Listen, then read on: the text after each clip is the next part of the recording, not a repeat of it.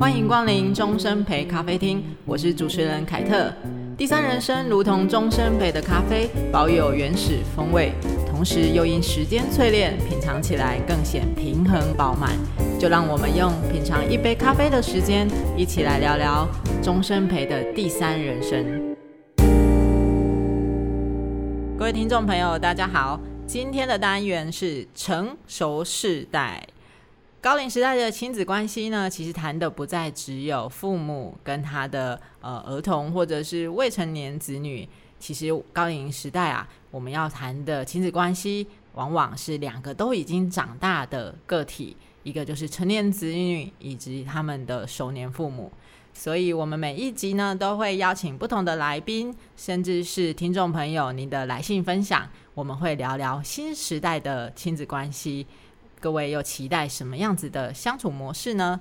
我们今天邀请到的来宾啊，是有一位算是青年成年子女，今年刚上大学的儿子的一方哥，我们欢迎一方哥。大家好，我是王一方。一方哥，你现在是方便透露几岁吗？我今年65岁。65岁，所以您现在是有一个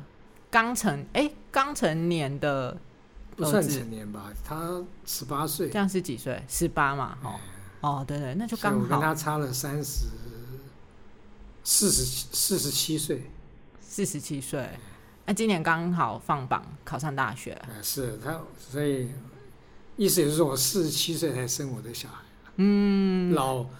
老年得子。其实现在晚婚的状态，我想是越来越明显。那我觉得这都是每个人自己的一个选择。那只是说，在新时代的亲子关系，我们今天就也特别想跟一方哥聊聊说，你有一个这样子的属于青年的成年子女，你自己觉得怎么样子看待这个亲子关系？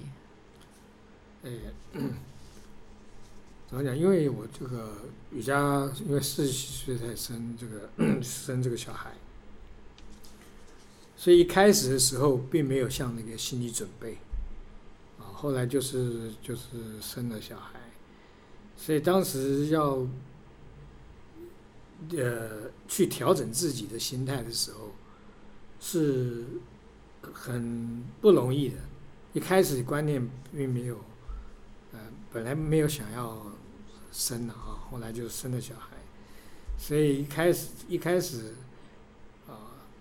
接手说，因为我太太也是高龄产妇了啊，所以一开始就是说开始在照顾这个小孩的时候，确实是比较辛苦，也没有经验啊。那小孩慢慢长大以后，反而觉得说，这个对小孩的这个关爱啊，或是说他的这个他的这个可爱程度啊，或是什么，觉得非常的窝心啊，非常喜欢这个小孩啊。那因为跟儿子相差47岁啊，所以在小时候的时候，我们给他的一些观念或想法，或许是我们比较老一辈的一个想法。所以当小孩慢慢长大以后啊，接触到外面的社会以后，同侪啊的时候，慢慢发现我们跟他的这个观念，就是觉得有蛮大的一个差距。现在年轻人跟我们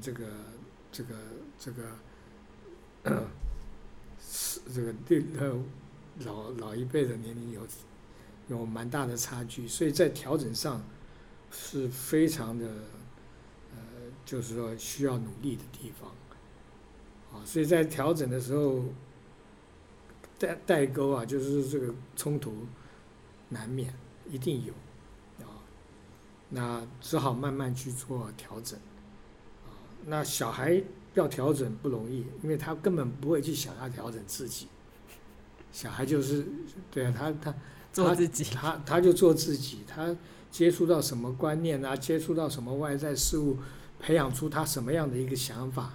他就是他的想法，他不可能说我要去改变他的想法，他的观念，所以变成说我们只有我们这个做父母的去调整自己，去改变自己的观念，去跟他做相处，这一点是一开始小孩很可爱很好玩，可是慢慢长大到他国中高中的时候，这些就问题就会慢慢跑出来，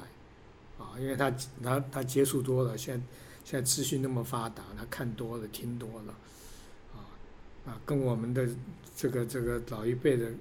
观念差距太大，所以慢慢冲突就出来了，所谓的代沟就越来越就产生越来越多的代沟，然后在这个中间，那只好我们去调整，去了解他，他的想法是什么？现在年轻人的观念是什么？现在年轻人玩的游戏是什么？跟我们以前他完全不一样，所以就去了解年轻人的想法，然后跟他交谈的时候，尽量用他们能够理解的语言，或是这种说法去跟他们沟通。那以我个人来讲，到现在来讲，我觉得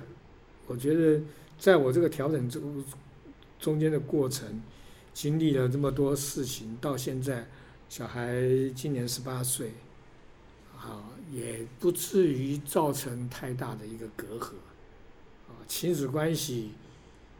应该还算是不错，这是我一路走来的一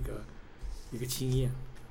我觉得哇，一般真的是很辛苦耶，因为一般我们就说调整，我们常听到一句话就是改变他人很困难，与其这样你不如先改变你自己。那讲到调整这件事情，一般可以跟我们分享一下，你所谓的调整是要用什么样子的方式？是多看书吗？还是要做什么样自己的心理建设啊？当然自己先要心态先要改变嘛，你不能不接受他们的，你要先能够接受他们的一些观念想法，再去了解他们现在年轻人的一个想法观念，当然从看书是个方法，现在资讯发达，电脑只要说亲子关系4个字打进去，一堆文章，一堆这个甚至于这个 FB 上面的那个叫什么影片是吧？就一大堆，随便你看。所以你也会看？我会看，就是说，只有现在就是说只有这种方法去改变、去调整自己啊。那有没有什么调整的小故事？你觉得像这个举例起来，就是你觉得调整的很成功的一个状态？像举例来讲好了，像我小孩他喜欢运动，喜欢打篮球，喜欢运动，那不喜欢待在家里。那一开始就是我们并不能太接受这样的想法，认为说就说除了运动，除了这个应该在家里面多读书啊，或是怎么样的。那小孩并不是一个喜欢读书的人，我们一开始我也是因为我们老一辈的观念，可能这个读书才是你做学生最重要的事嘛，对不对？其他都不重要的但是在我这个了解现在一个社会的发展，年轻人的想法，这个多元的一个社会，慢慢会调整自己他某些书读的不是很好，但是能够在某些方面有专长的话也是 OK 的所以现在他读他也考上他认为他自己喜欢的一个科系，我觉得很好，虽然不是很非常这个所谓我们在我们观念来讲不是非常理想的学校也 OK， 这是我做了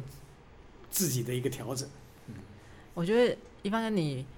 与其说您在那个证券公司任职高级主管，我觉得你更像那种大学的教授。我觉得你用很做学问研究然后很认真的方式去看待比如说像亲子关系这样子的议题，一般好像蛮少，就是一般可能不太会想说哦我应该要去想办法跟这个社会去理解这个小孩子他现在所接触到的社会的语言或者是什么样子。我觉得这个是一帆哥您作为一个我所谓的熟年父母，我觉得是蛮可贵的一件事。没有，我的想法是说不要把亲子关系搞坏，就是一个本质不要搞坏。对，亲子关系搞坏的话日子很难过。日子很难过。对啊，日子真的很难过啊，对不对？你看他不顺眼，他看你不顺眼，对不对？讲话就像吵架，这个日子多难过啊。真的倒是那一个家庭里面亲子关系好，夫妻关系好，那多棒的一件事啊，对不对？什么事都不用烦恼，不用回家还要那边还要 keep up。 对，这个是多棒的一件事啊。所以一帆哥你不会想，你应该我想不会对孩子说出我那个时候像你这么大的时候都已经怎么样了，类似这样的话这种话不能讲。心里会想吗？心里会想。不能讲。那你怎么压抑？没有，就是不讲出来啊。没有那个很生气的时刻真的是很想冲出来这样。没有，有时候真的是很看不下去，就是说生气的时候我的方法就是走开不理他。就是先冷静一下。对啊，就是走开，甚至有时候像有一个晚上我跟他闹得很不愉快，我就走出来，我去散步啊。对，我觉得这也是个很好的方法。对，我就去散步啊，我去做运动啊，对我自己多好啊。真的，我觉得大家可能也会想说这有什么遗憾或者有什么，其实这真的很重要。因为有时候我们都会想说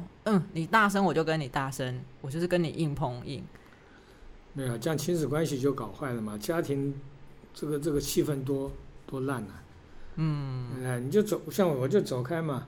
我一两个小时回来以后就大家都没事了，日子照过啊。对，以物理性的方式，就像很气我自己，比方说有时候也不见得是跟父母啦，就是有时候在一个沟通的过程当中，然后可能不顺利就会有情绪。那我现在给自己的这种一般就可能是我就走开这样，可是我的状态就是如果我走不开的时候我就会狂喝水。就有一种你用物理的方式把你想要喷出来的话给往下压的那一种感受。我想每个人有每个人的方法，觉得对自己有好处有用的就 OK 啊。那像是一般哥现在你的那个成年子女他就要去外面念书了，你觉得会有一种新的关系的可能出现吗？关系一定在调整嘛，就像夫妻之间也一样，退休前是一种关系，退休后你夫妻天天见面，关系一定会变，一定要调整。那现在小孩以前他在高中从小学到高中天天在家里待着，对不对啊？每天都见面，每天都吃饭，甚至于我每天都送他上课上学下学放学，对不对？那以后没有了，对不对？所以我心里也有准备了，就是关系一定要调整。那调整什么样的一个彼此的这个相处模式要建立，要去调整，要去建立一个新的模式，就跟你退休以后跟老婆也要建立新的模式不可能天天不可能24小时都在跟老婆讲话吧，没有这种没那么多话好讲啊。对不对？一定要双方能够建立一个双方能够接受的模式啊，跟小孩也一样，小孩18岁也成年了，对，他有他的想法了，他想要出去外地读书就是他的想法，那所以我们的关系必须要调整，建立一个新的相处模式。嗯，好啊，一帆哥今天的那个访谈的过程当中，我想如果听众朋友你有拿数字起来记的话，他会重复的提醒我们一件事情，就是你要记得懂得调整，然后建立新的关系，然后再调整，然后再建立新的关系。一帆哥应该是继陈时中部长之后，因为部长就是疫情期间都会讲很多滚动式调整的一个状态，所以我觉得一帆哥给我们一个很重要的一个参考经验，就是不管是什么样的关系，亲子关系，甚至是从原本小朋友的亲子关系到现在两个成年人的亲子关系，那甚至夫妻之间的关系，伴侣之间的关系，我们都要记得能够自己去调整，那甚至是不是说期待别人为了我们而改变嘛，你还不如自力更生自己为自己而努力去做调整。那今天真的是非常感谢一帆哥的分享，我想一帆哥这个成年子女还只属于青年成年子女，我们很期待他接下来成为，如果出了社会之后又另一个阶段的成年子女的时候，到时候再请一帆哥回来跟我们分享这个新的亲子关系你又做了什么调整的努力，有机会的话当然可以。好哦，那谢谢各位听众，其实听完今天一帆哥的分享之后啊，不知道您有没有什么样子的想法，或者是您有什么样子新时代的亲子关系要与我们分享的吗？每一个人的经历或许都将成为另一个人珍贵的参考，所以欢迎您私讯到职人翠的脸书粉丝团，我们也将会在空中分享您的故事。谢谢您收听今天的节目，我们下次见喽，拜拜。